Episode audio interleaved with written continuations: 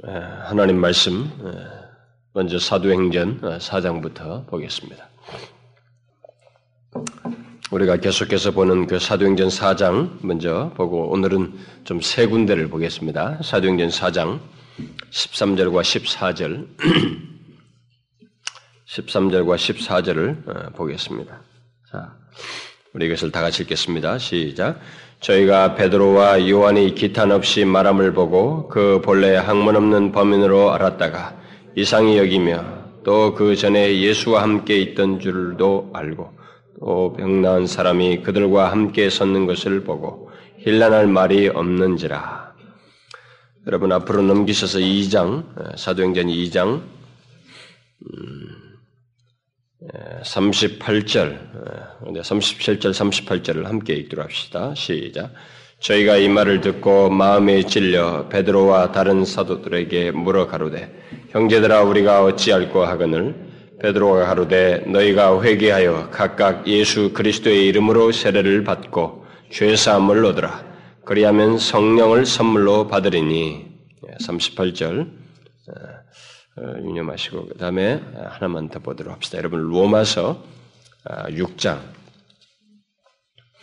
아, 아, 로마서 6장 어, 사도행전 다음에 있는 로마서 6장 자 3절, 4절, 5절까지 우리 함께 읽도록 하십니다. 3절부터 5절까지 함께 읽겠습니다. 시작. 무릇 그리스도 예수와 합하여 세례를 받은 우리는 그의 죽으심과 합하여 세례받은 줄을 알지 못하느냐. 그러므로 우리가 그의 죽으심과 합하여 세례를 받음으로 그와 함께 장사되었나니 이는 아버지의 영광으로 말미암아 그리스도를 죽은 자 가운데서 살리심과 같이 우리로 또한 새 생명 가운데서 행하게 하려 합니다. 만일 우리가 그의 죽으심을 본받아 연합한 자가 되었으면 또한 그의 부활을 본받아 연합한 자가 되리라. 우리는 지금 계속해서 어, 제일 첫 번째 읽었던 그 사도행전 4장의 말씀을 어, 시작으로 해서 그 사도행전 4장에 나오는 그 어, 본래 학문 없는 범인으로 여겨졌던 그 사람들 예수님의 제자들이죠. 그들이 세상을 놀라게 하고 도전할 수 있었던 그 원인이 무엇인가? 그 세상이 그 탁월한 사람들이 그 본래 학문 없는 그 사람들을 보면서 의문을 갖고 놀라게 됐던 그 원인이 무엇인가? 바로 그것을 우리가 지금 살피고 있습니다. 그러니까 예수 그리스도를 믿는 그들이었는데 그들이 세상을 그렇게 놀라게 했다는 것입니다. 뭔가 다른 것이 있었다는 것이죠.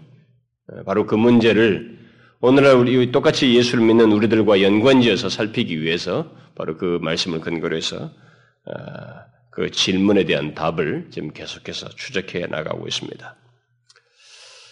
그러니까 세상이 예, 본래 학문 없는 평범한 사람들을 보고 그렇게 놀라며 의문을 가졌는지 그 이유가 무엇인지 그들에게 무엇이 있길래 예, 그들이 그렇게 놀라워했는지 아, 그것은 바로 그들에게 어떤 신적인 내용이 있기 때문이었다라고 그랬습니다.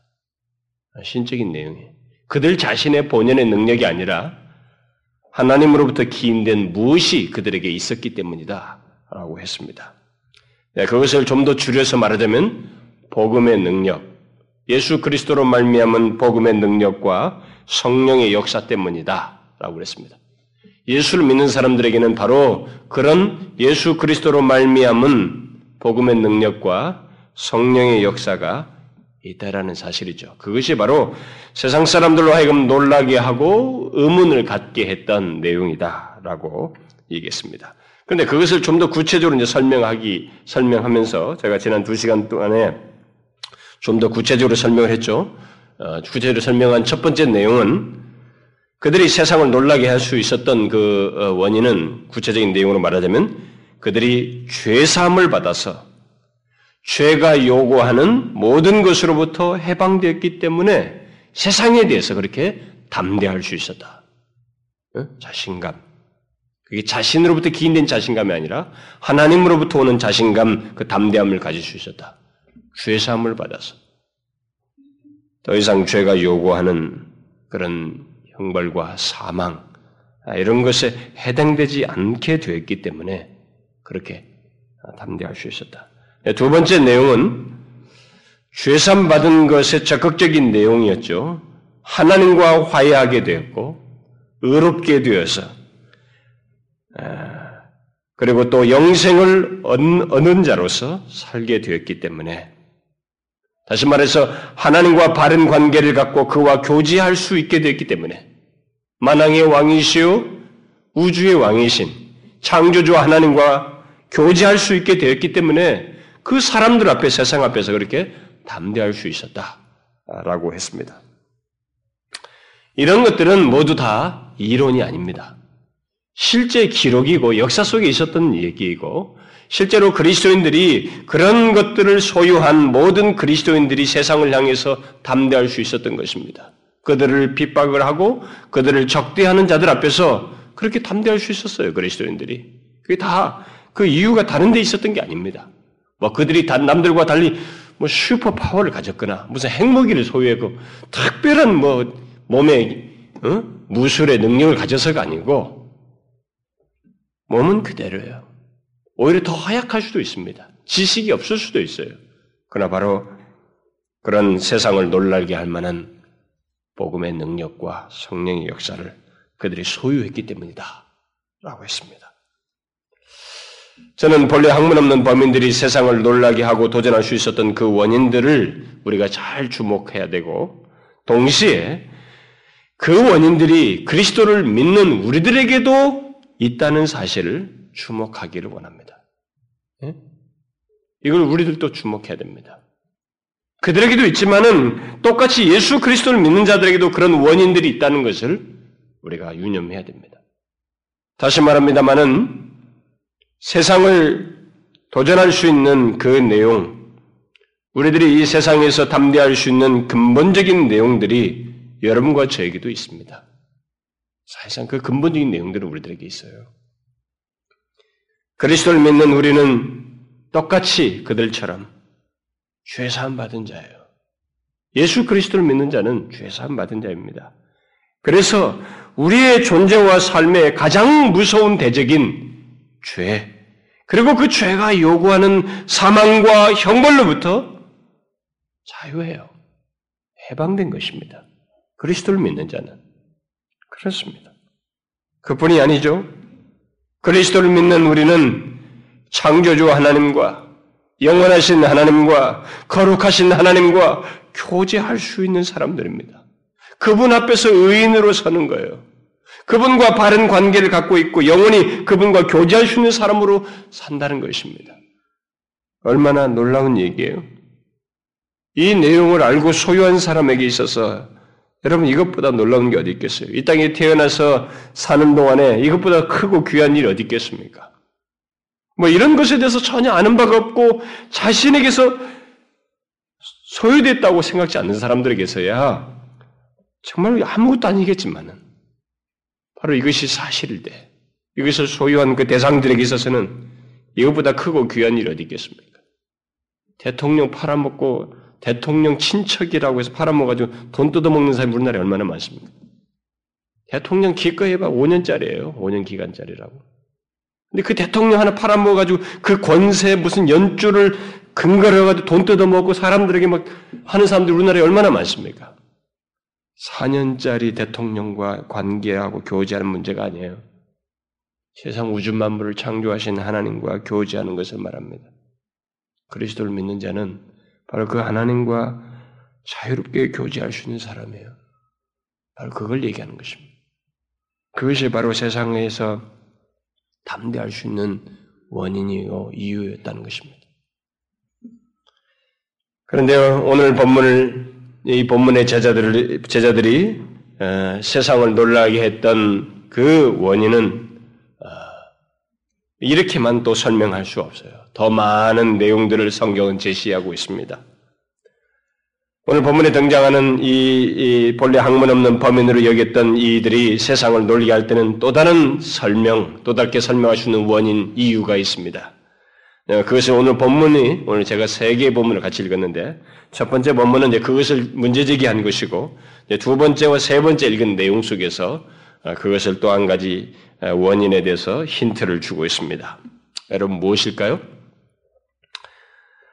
오늘 읽은 말씀들을 여러분 연결해서 잘 보시면 그들이 세상을 놀라게 할 수 있었던 많은 사람들에게 의문을 갖게 했던 원인이 그에게 또 다른 원인이 있다는 것을 말해주고 있습니다. 그게 무엇일까요? 뭘 얘기할까요? 오늘 두 번째와 세 번째 말씀을 연결해서 생각해 보면 공통점이 있잖아요. 어떤 말이 공통점으로 나오고 있습니까?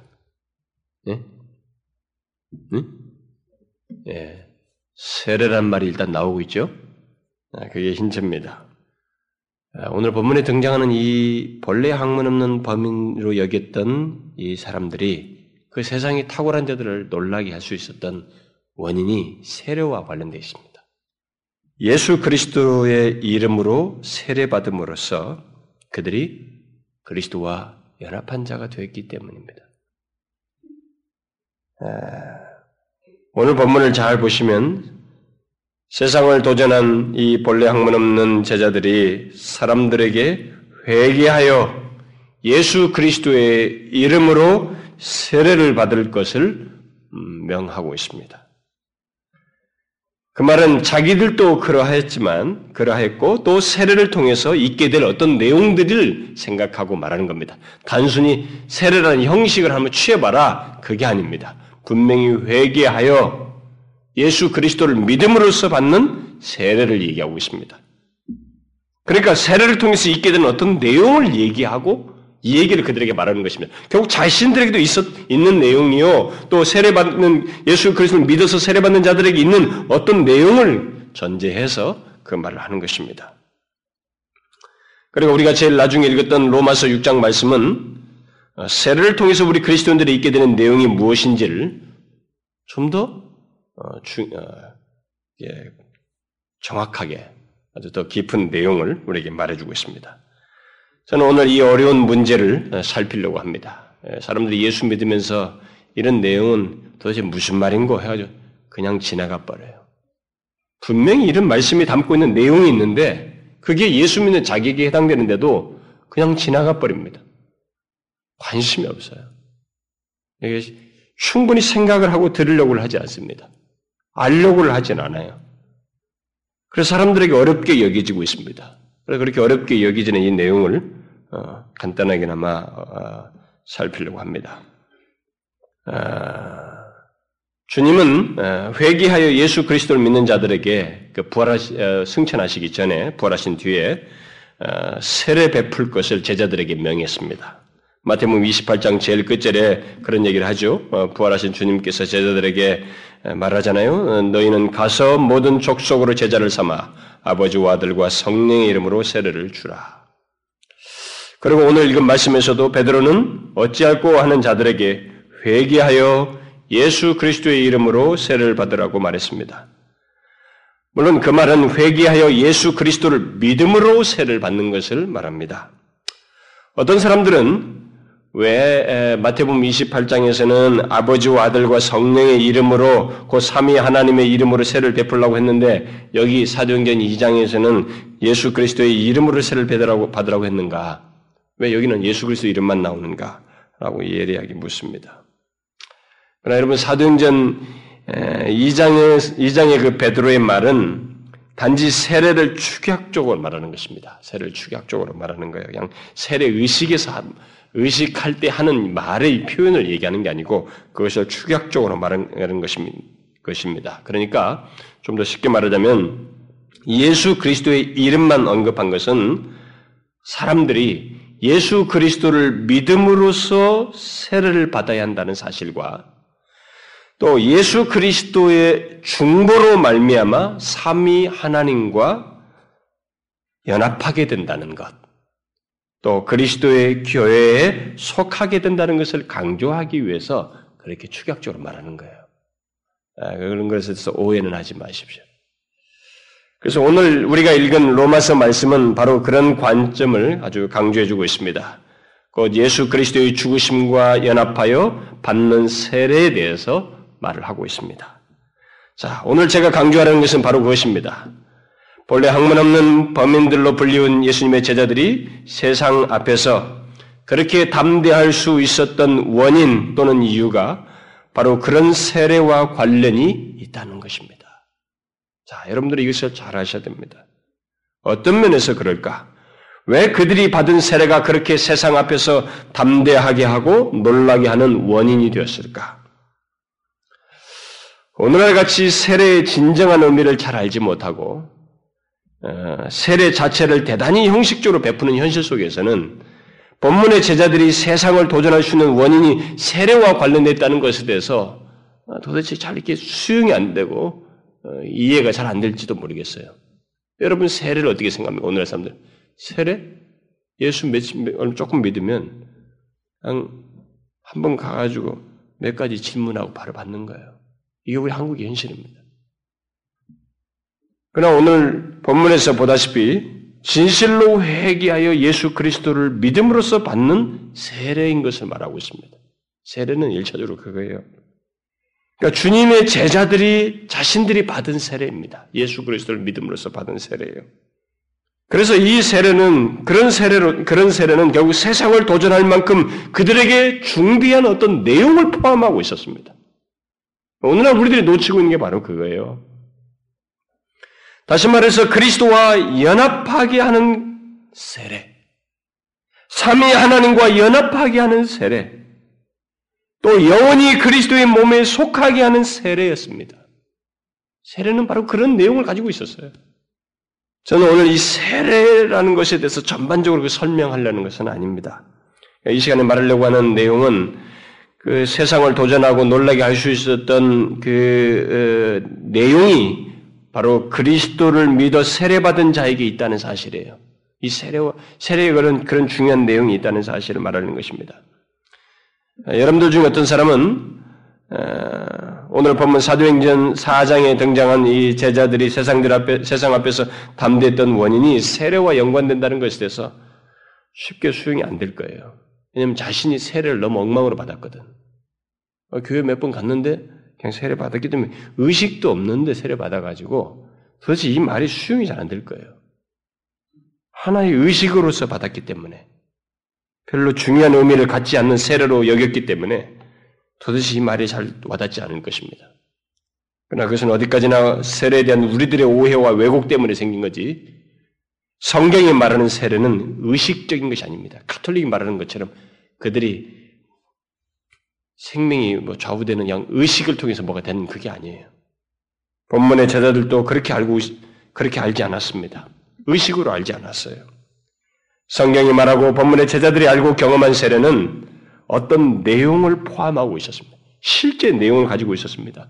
신적인 역사 속에서 행해지는 무엇이었어요? 이걸 알아야 됩니다. 신적인 역사 속에서 행해지는 것이었습니다. 다시 말해서 성경이 말하고 본문의 제자들이 알고 경험한 세례는 회개하여서 진실로 회개하여서 예수 그리스도를 믿음으로써 받는 세례였고 그래서 실제로 예수 그리스도를 믿어서 세례를 받았기 때문에 실제로 예수 그리스도와 부활하신 예수 그리스도와 연합하게 되는 세례요. 그의 몸에 속하게 되는 세례였습니다. 그런 이루 말할 수 없는 놀라운 내용이 실제로 세례와 관련되어 있었어요. 그러므로 성경의 세례는 물로 우리가 잊지 않는 물 세례 이상이었습니다. 곧 성령에 의한 세례예요. 배후에 성령에 의한 세례였습니다. 다시 말해서 성, 성령께서 세례받는 자를 그리스도에게 세례시키는 거예요. 세례받는 자를 그리스도에게 예, 연결시키는, 연합시키는 세례이고, 또 그리스도의 몸에 세례받게 하는 것이요. 그리스도의 몸에 이렇게 결합하게 하는 세례였습니다. 성령에 의해서. 그래서 제자들이 알고 경험한 세례는 그것이었습니다. 오늘 우리가 함께 읽은 그 로마서 말씀이 바로 그것을 잘 말해주고 있습니다. 물론 이 로마서의 본문 말씀은 세례가 핵심은 아니에요. 세례가 핵심은 아닙니다. 문맥을 보면 세례가 핵심은 아닙니다. 그러나 본문은 세례의 중요한 의미를 증거해주고 있습니다. 그 세례를 통해서 그리스도와 연합되는 것에 대해서 말을 하고 있습니다. 그리고 그로 인해서 그리스도와 연합한 그 신자들에게 결정적인 변화가 있게 된다는 거예요. 결정적인 변화가 있게 놀라운 변화가 있게 된다는 것입니다. 놀라운 내용이 그들에게 있게 된다는 것을 말해주고 있습니다. 저는 여러분들이 이 말씀을 잘 이해할 수 있기 바랍니다. 특별히 로마서 말씀을 잘 이해할 수 있기 바라요. 제발 예수를 믿으면서 그것을 알 수 있어야 됩니다. 자신이 예수 그리스도를 믿으면서도 또 그리스도를 믿어 세를 받으면서도 그것이 무엇을 내포하는지도 모른다면 그것만큼 안타까운 일도 없습니다. 그렇잖아요. 자기가 그리스도와 믿어서 세례 받아놓고 그것이 내포하는 것이 무엇인지도 알지 못하고 예수를 믿는다고 생각해요. 그러니까 예수 믿는 게 예수 믿는 게 아닌 거예요. 오늘날 사람들이. 하자케바의 교회 와 닿다는 거예요. 너무 자기주관적이. 하나님이 허락한 것조차도 이해를 못하는 거예요. 하나님이 예수를 믿는 자에게 주시는 그 내용조차도 못 누리는 거예요. 응? 너무 핍절하게 예수를 믿는 것입니다. 저는 오늘 이 사실을, 오늘 이 본문 로마서 6장의 그 내용을 간단하게 그리스도와 합하여 세례를 받았다고 하는 내용을 간단하게 좀 설명을 하고 싶습니다. 자, 먼저 세례를 성부와 성자와 성령의 이름으로 받는다라는 것이 무엇을 뜻하는지를 우리가 좀 알아야 됩니다.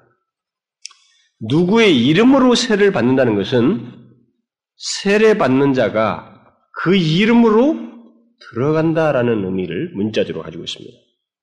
이런 의미를 기초적으로 가지고 있어요. 그, 그래서 그 이름과 관계를 갖는다라는 어, 의미를 결국 갖습니다. 따라서 예수 그리스도의 이름으로 세를 받는다는 것은 문자적으로 번역하면 예수 그리스도의 이름 속으로 들어가는 세례를 받는다는 말이에요. 그래서 헬라어의 이 세례를 받다라는 말에 이 전지사가 영어로 번역하면 제가 참 이런 외국말을 가능한 안 쓰려고 합니다만 어떤 때는 부득불하게 좀 참고 삼아 쓸 필요가 있어요. 영어로 번역하면 baptized into예요. into. into the name of Jesus Christ. 근데 예수 그리스도의 이름 속으로 들어가는 세례. 예수 그리스도 이름 속으로 들어가는 세례입니다.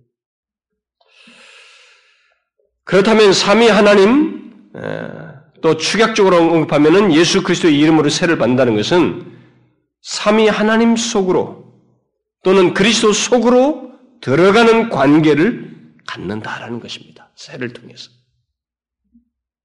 그러므로 세를 받는다는 것은 그런 그리스도 속으로 삼위 하나님 속으로 들어가는 그런 특별한 관계를 갖는다라는 의미를 갖는 것입니다.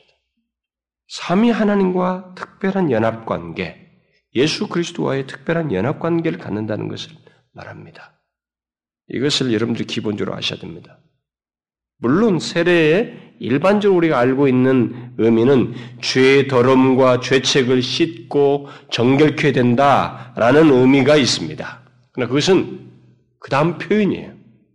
그리스도와 연합하는 것과 관련해서 이것이 더 큰 내용입니다. 거기에 따른 표현이에요. 그래서 본문의 제자들은 바로 이것을 알았고 경험한 사람들이에요. 그리고 바로 그런 의미에서 회개하여 그리스도를 믿어 세례를 받으라고 사람들에게 말한 것입니다. 또 그들이 세상 앞에서 담대할 수 있었던 이유 중에 하나가 바로 자신들이 그런 사람들이었기 때문에 그런 것이었어요. 성부와 성자와 성령 하나님의 이름으로 세례를 받아서 삼위 하나님과 연합한 자요, 특히 예수 그리스도와 연합한 자로 서 있었기 때문에 그런 자로서 자신들이 그들 앞에 서 있었기 때문에 그렇게 담대할 수 있었던 것입니다. 이것을 우리가 잘 생각해야 되는 것입니다. 그러면 우리는 여기서 한 가지 질문을 자연스럽게 할 수 있을 것입니다. 그것은 세례를 통해서 그리스도와 연합, 연합된 것과 이 연합된 이 사실이 음, 정말로 세상을 도전하고 세상 앞에서 그 담대할 만한 그런 이유인가? 네, 실제적인 의미를 얘기하는 거예요. 정말로 세를 통해서 그리스도와 연합됐다는 것이 이 사람들처럼 세상을 도전하고 세상이 자기들을 핍박하고 대적하는데도 거기에 개의치 않고 담대할 만한 이유인가? 그런 원인인가? 정말 그럴까? 정말 그럴까요? 그것이 진실로 세상을 도전하고 세상 앞에서 담대할 수 있는 그럴 만한 이유가 될까요? 이것을 알기 위해서 우리는 아, 오늘 우리가 읽은 로마서 말씀을 잘볼 필요가 있습니다. 아, 다시 말해서 이 그리스도와 연합하였다는 것이 구체적으로 무엇을 말하는지를 우리는 그 추가적으로 설명하고 있는 내용을 잘 볼 필요가 있습니다. 본문에서 바울은 그리스도 예수와 합하여 세례받은 우리 그리스도인들은 그의 죽으심과 합하여 세를 받았다라는 말을 합니다. 그리고 그와 함께 장사되었으며 결국 새 생명 가운데 행하게 되었다. 이렇게 말하고 있습니다. 여러분, 이런 내용들을, 아, 너무 복잡하다. 이렇게 생각하면 안 됩니다. 잘, 이게 다 우리들 얘기예요, 우리들에게. 이게 남들에게 우주인 얘기가 아닙니다. 예수 그리스도를 믿어 세례받은 자에게 해당되는 내용을 얘기하는 거예요. 우리들에게 해당되는 내용. 이게 도대체 이게 뭐냐 이거예요. 그리스도와 합하여 세례받은 우리들에겐 그의 죽으심과 합하여 세를 받았고 그와 함께 장사되었으며 결국 새 생명 가운데서 행하게 되었다 말하고 있습니다. 특히 5절에서 우리가 그의 죽으심을 본받아 연합한 자가 되었으면 또한 그의 부활을 본받아 연합한 자가 되리라 라고 말하고 있습니다. 이 내용들은 왜 본문의 제자들이 세상 앞에서 담대하였는지를 잘 말해줍니다. 실제적인 내용이었대요. 세례를 통해서 그리스도와 연합한 것이 실제로 담대할 수밖에 없었던 이유였다는 것을 잘 말해줘요. 뭐예요? 세례는 그들이 그리스도와 연합하여서 죽고 살았기 때문에 죽고 사는 것이기 때문에 바로 이들이 그런 세를 받은 자로서 세상 앞에서 담대했던 것입니다. 이와 유사한 내용이 골로새서 2장 12절에 기록되어 있는데 그것을 읽어드리면 이렇습니다.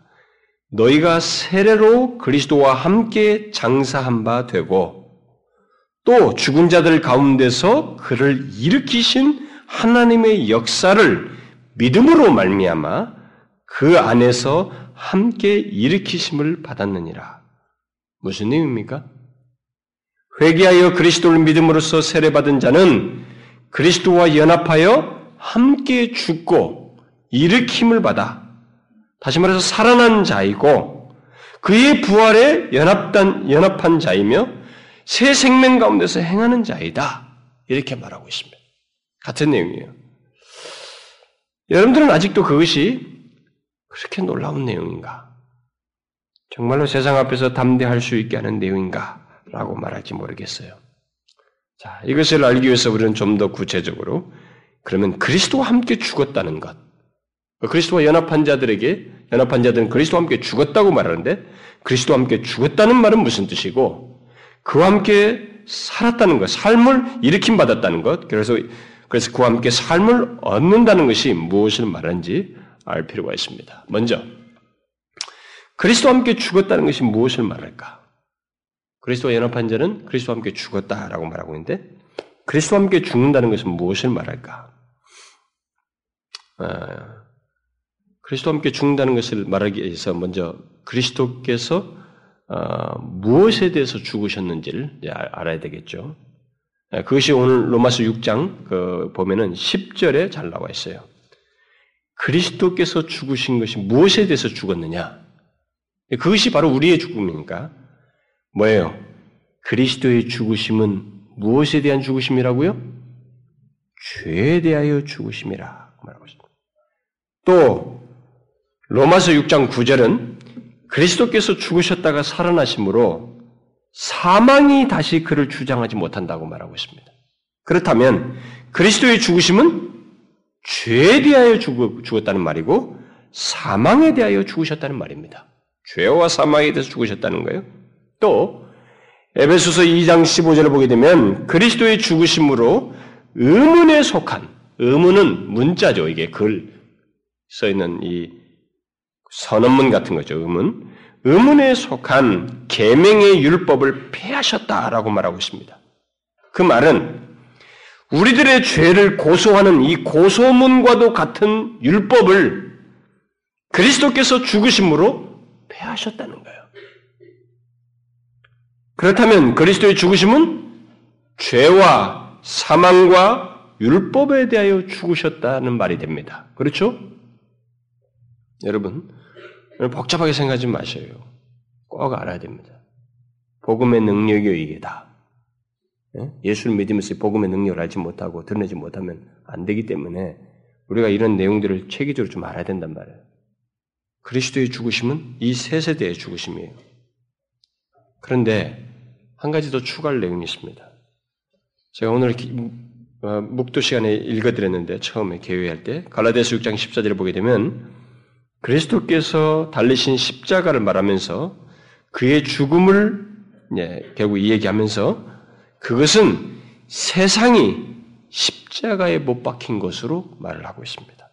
그렇다면 그리스도의 죽으심은 죄와 사망과 율법과 세상에 대하여 죽으신 것이다. 라는 말입니다. 자, 그리스도의 죽으심은 바로 이런 죽으심이에요. 결국 그것은 그리스도께서 십자가에 달려 죄와 죄가 요구하는 모든 것과 세상에 대하여 또 율법에 대하여 죽으셨다는 말이 됩니다. 다시 말해서 이런 이 모든 것은 옛 세상 권세에 대하여 승리하셨다라는 말이에요. 이 세상에는 바로 이런 권세가 있습니다.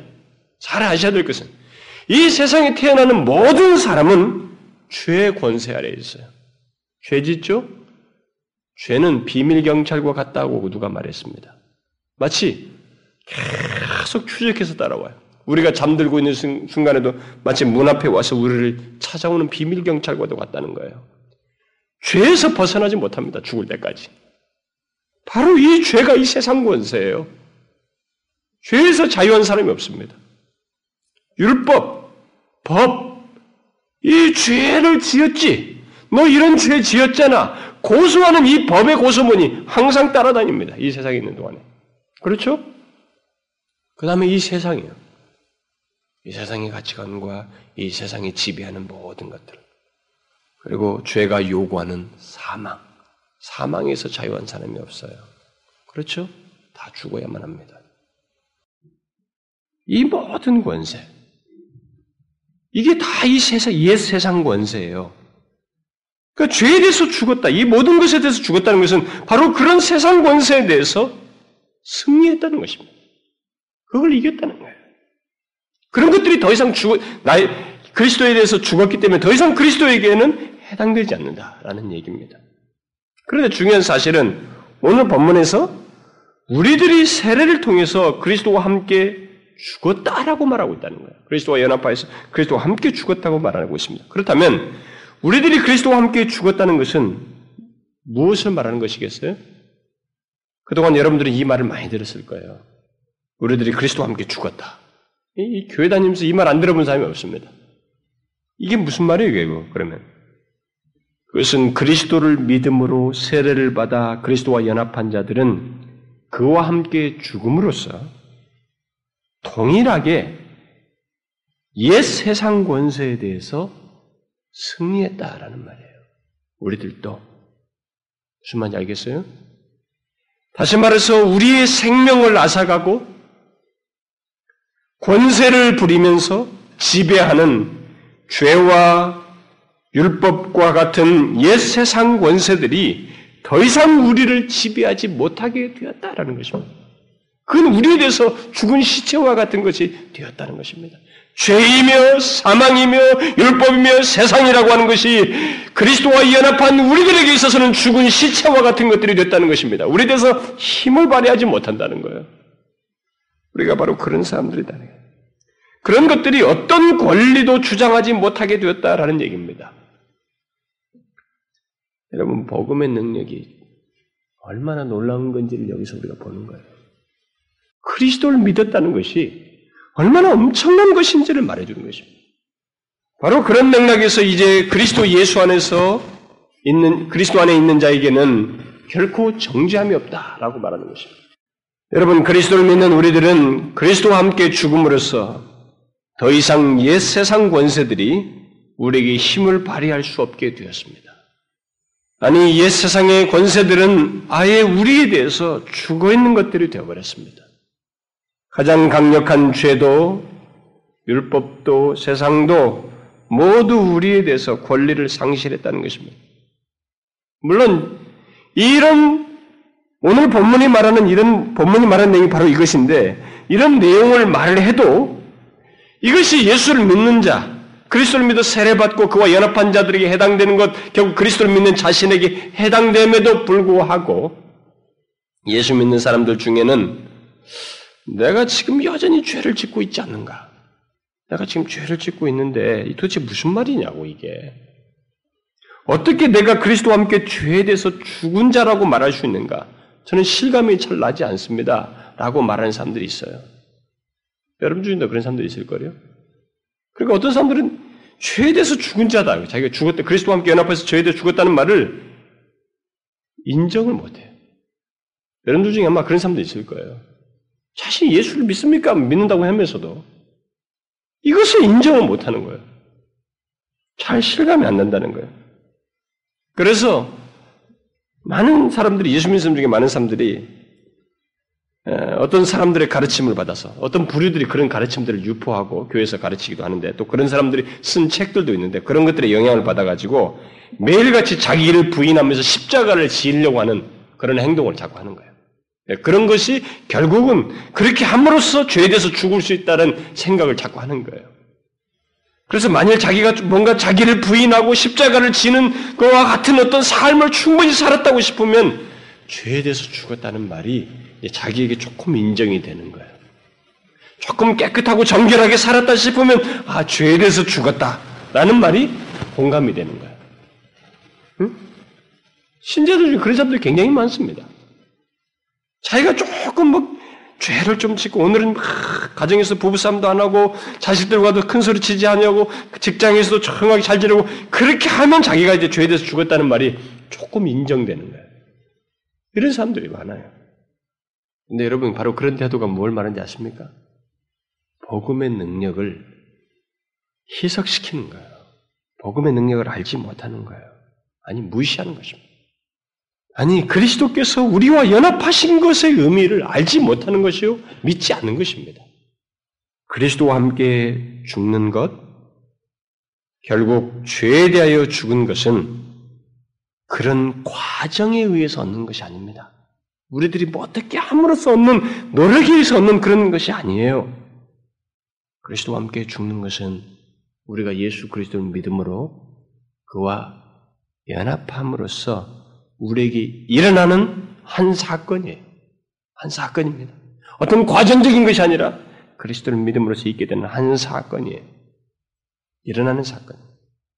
다시 말해서 설사 우리들이 죄를 짓는 일이 있다 할지라도 또 죄에 대해 죽은 사람이라고 할 만한 실감이 나지 않는다 할지라도 실감이 나지 않을 정도로 자신이 더럽고 부정하다 할지라도 우리들이 죄에 대해서 죽은 것은 우리들의 행동에 의해서 결정되는 게 아니고 그리스도와 연합함으로써 있게 되는 거예요. 그리스도와 연합함으로써. 예를 들어서 말하면 이런 거예요, 여러분. 북한에서 뭐 탈북해가지고, 어? 공산당의 지식에 쩌들린 사람이 탈북해가지고, 어떻게 해서든 탈북해가지고 귀순해서 왔다 이거예요, 우리 한국에. 그럼 이 사람이 갑자기 서울말씨 쓰면서 우리들이 지금까지 여기서 살아왔던 이 사고방식으로 막 행동할 수 있어요? 그게 안 됩니다, 그 사람은. 북한말씨 써야 돼요. 북한 억양과 북한 말씨와 그리고 거기서 쪄들린 그 그런 사고 방식, 심지어 잠잠해서 자기가 잡혀가는 꿈을 꾼다고. 저는 지금도 어쩌다 한번 군대 꿈 꿉니다. 그 악몽 같은 군대 막 그 늙어서 가가지고 고생하는 거 있잖아요. 다시 징짐 떨어져가지고 막안 가려고 애를 쓰는 거. 그, 그 마치 귀순한 사람 비슷한 거예요. 이게 안 벗어집니다. 그런 것과 마찬가지예요. 설사 우리가 죄인처럼 말할 수 있습니다.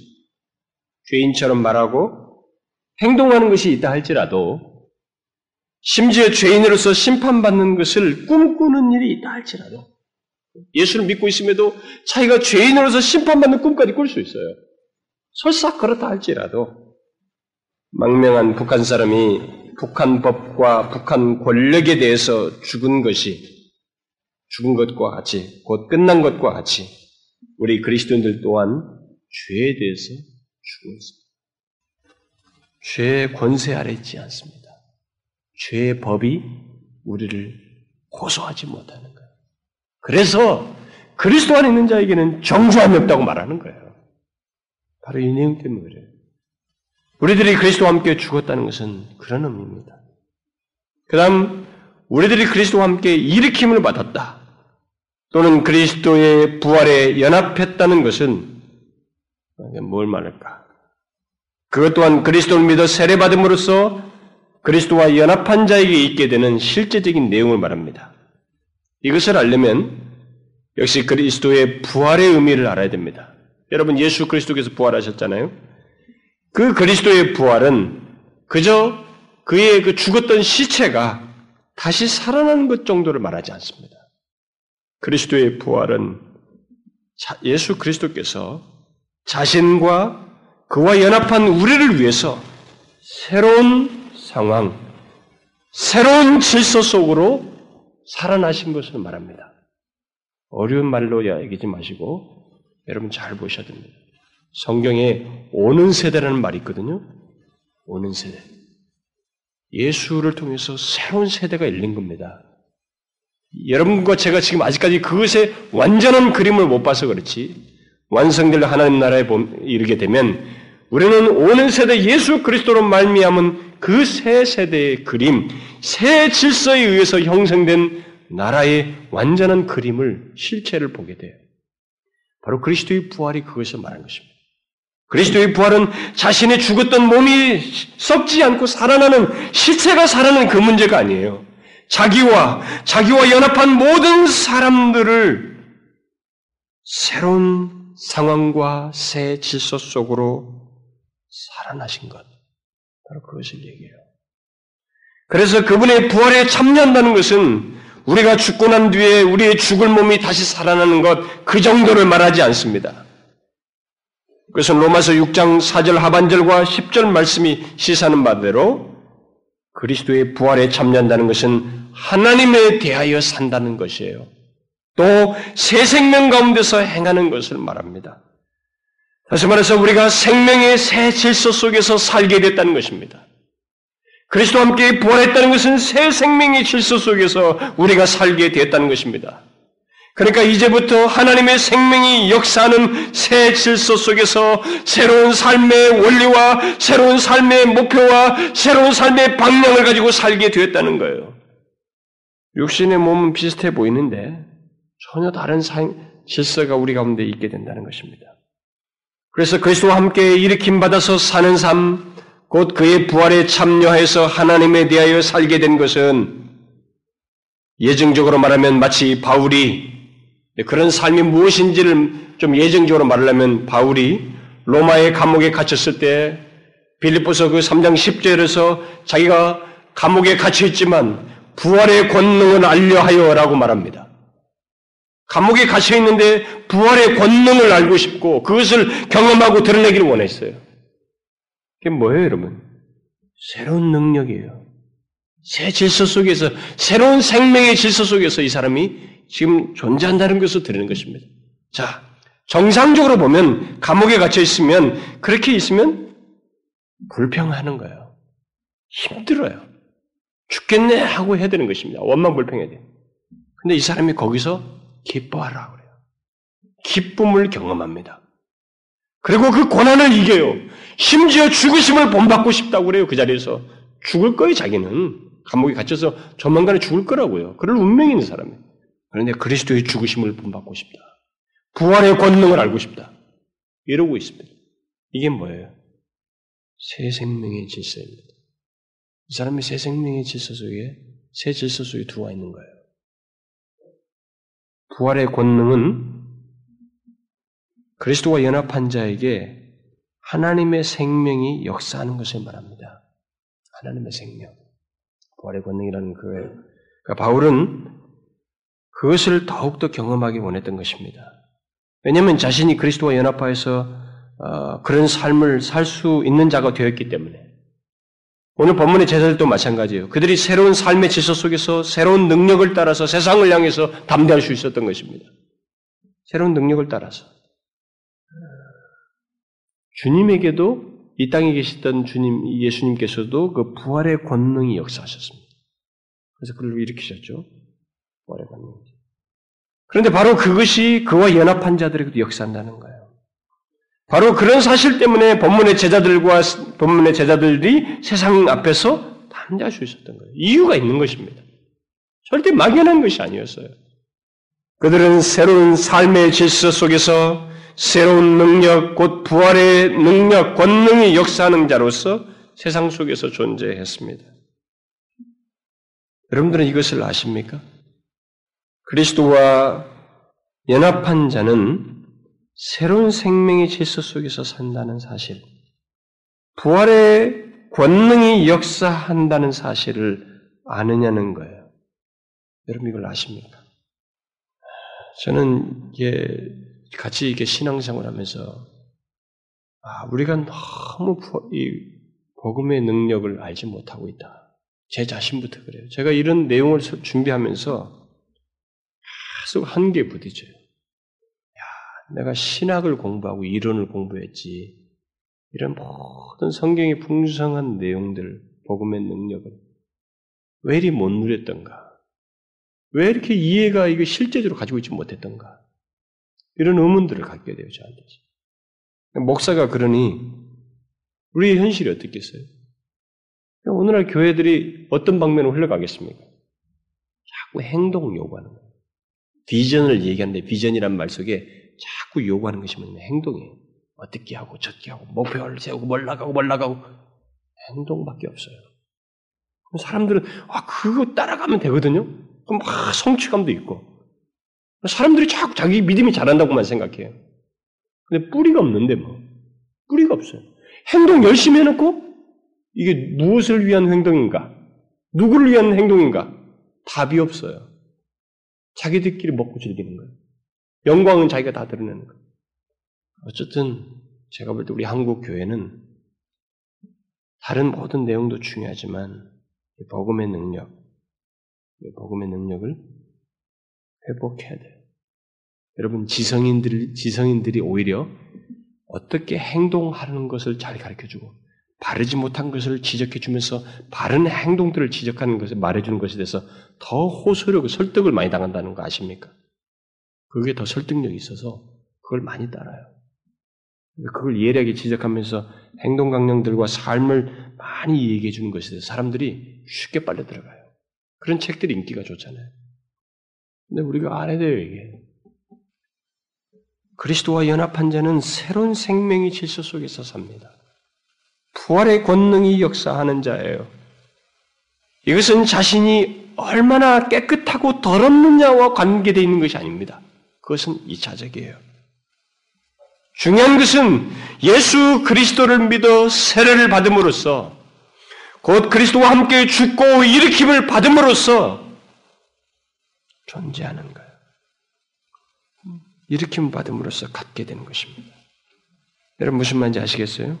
예수 그리스도를 믿어서 세례 받은 자는 그리스도와 함께 죽고 산 자입니다. 그래서 더 이상 옛 권세 아래 있지 않습니다.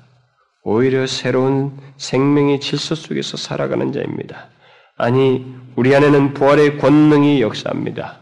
영원한 생명이 우리 안에서 역사한다는 거예요. 그래서 안희숙 씨가 말한 대로 죽지만 죽지 않는 것입니다. 역설이에요. 육신적으로 죽을지는 몰라도 죽지 않는 것입니다. 우리에게 부활의 권능이 역사하기 때문에 그리스도와 연합한 자이기 때문에 그렇습니다.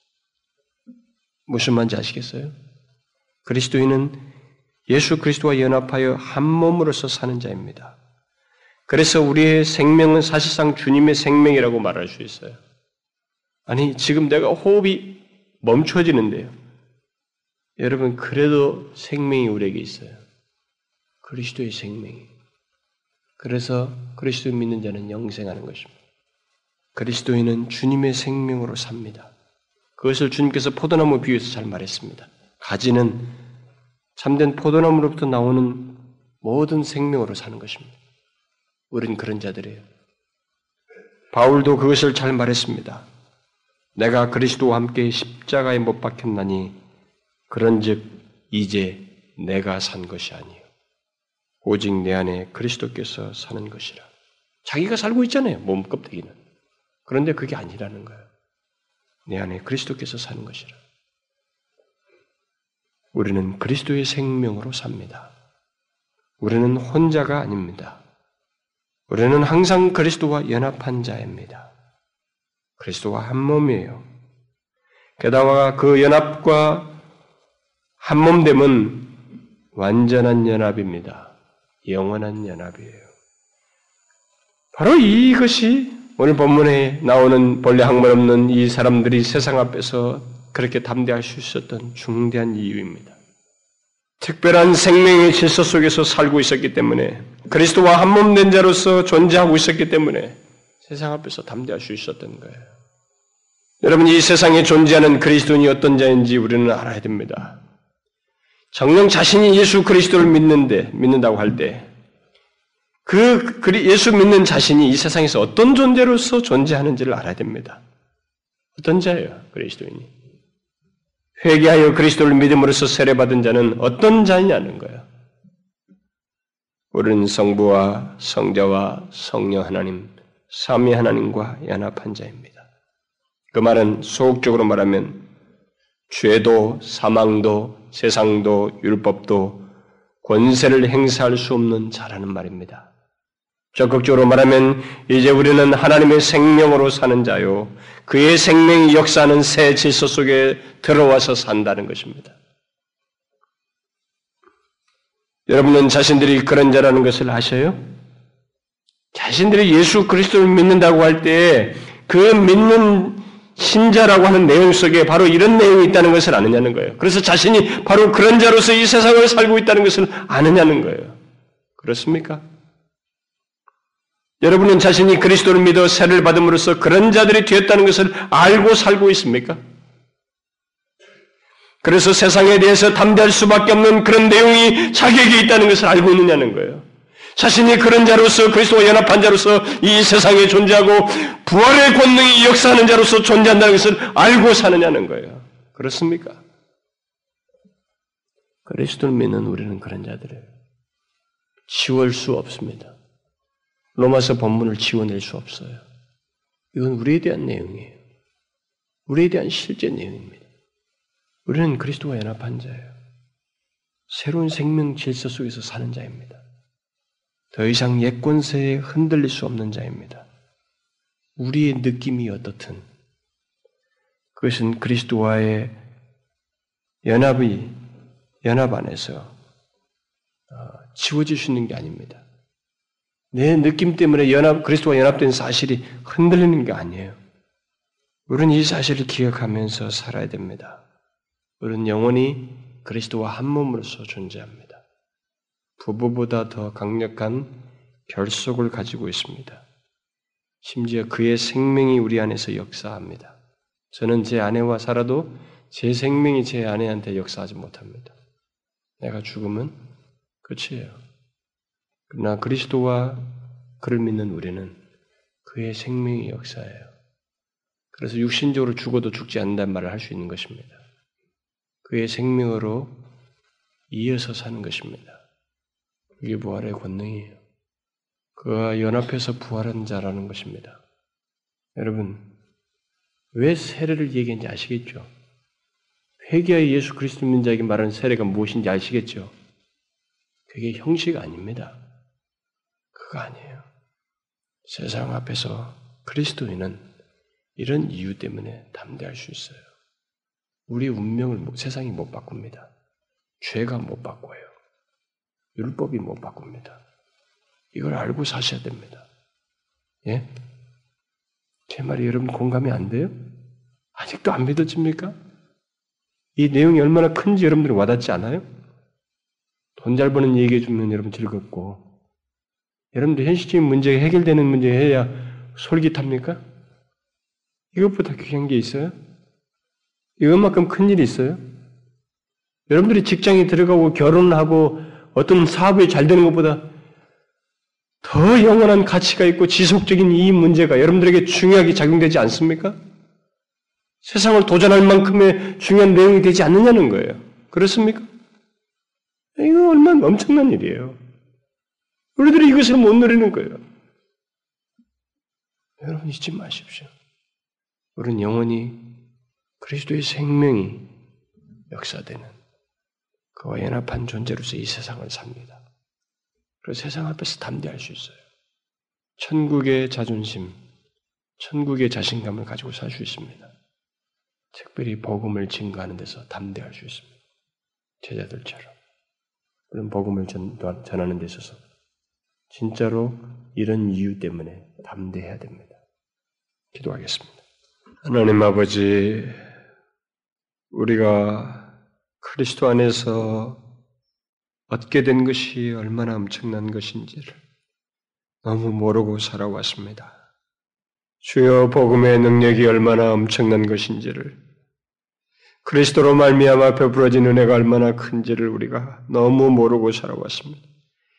현실에 대해서 밝은 것만큼 이 주님의 풍성한 은혜의 진리에 대해서 밝아야 될 텐데 우리는 이런 것을 너무 모르고 모른 나머지 제대로 못 누렸습니다. 그리스도를 믿는 자가 그리스도와 연합하여서 얻게 되는 이 풍성한 은혜, 그래서 세상 앞에서 담대할 수밖에 없는 이 내용, 이것을 우리가 이 땅 사는 날 동안에 주님 앞에 이르기까지 더욱더 풍성하게 누리기를 원합니다. 알고 누리며 담대히 복음을 증가하는 자요 세상을 도전하는 자로 살기를 원합니다. 주여 그리할 수 있도록 주의 성령께서 우리의 전인격 안에서 역사하여 주옵소서. 깨닫게 하여 주옵소서. 생각나게 하시고 계속 권면하여 주시옵소서. 그래서 이 지체들을 통하여 이 세대 복음의 능력을 알지 못하는 이 세대 심지어 교회 다니는 사람들까지도 이 복음의 능력을 충분히 알지 못하는 이 현실 속에서 복음의 능력을 나누고 증거하고 전하는 저들 되게 해 주옵소서. 예수 그리스도의 이름으로 기도하옵나이다. 아멘.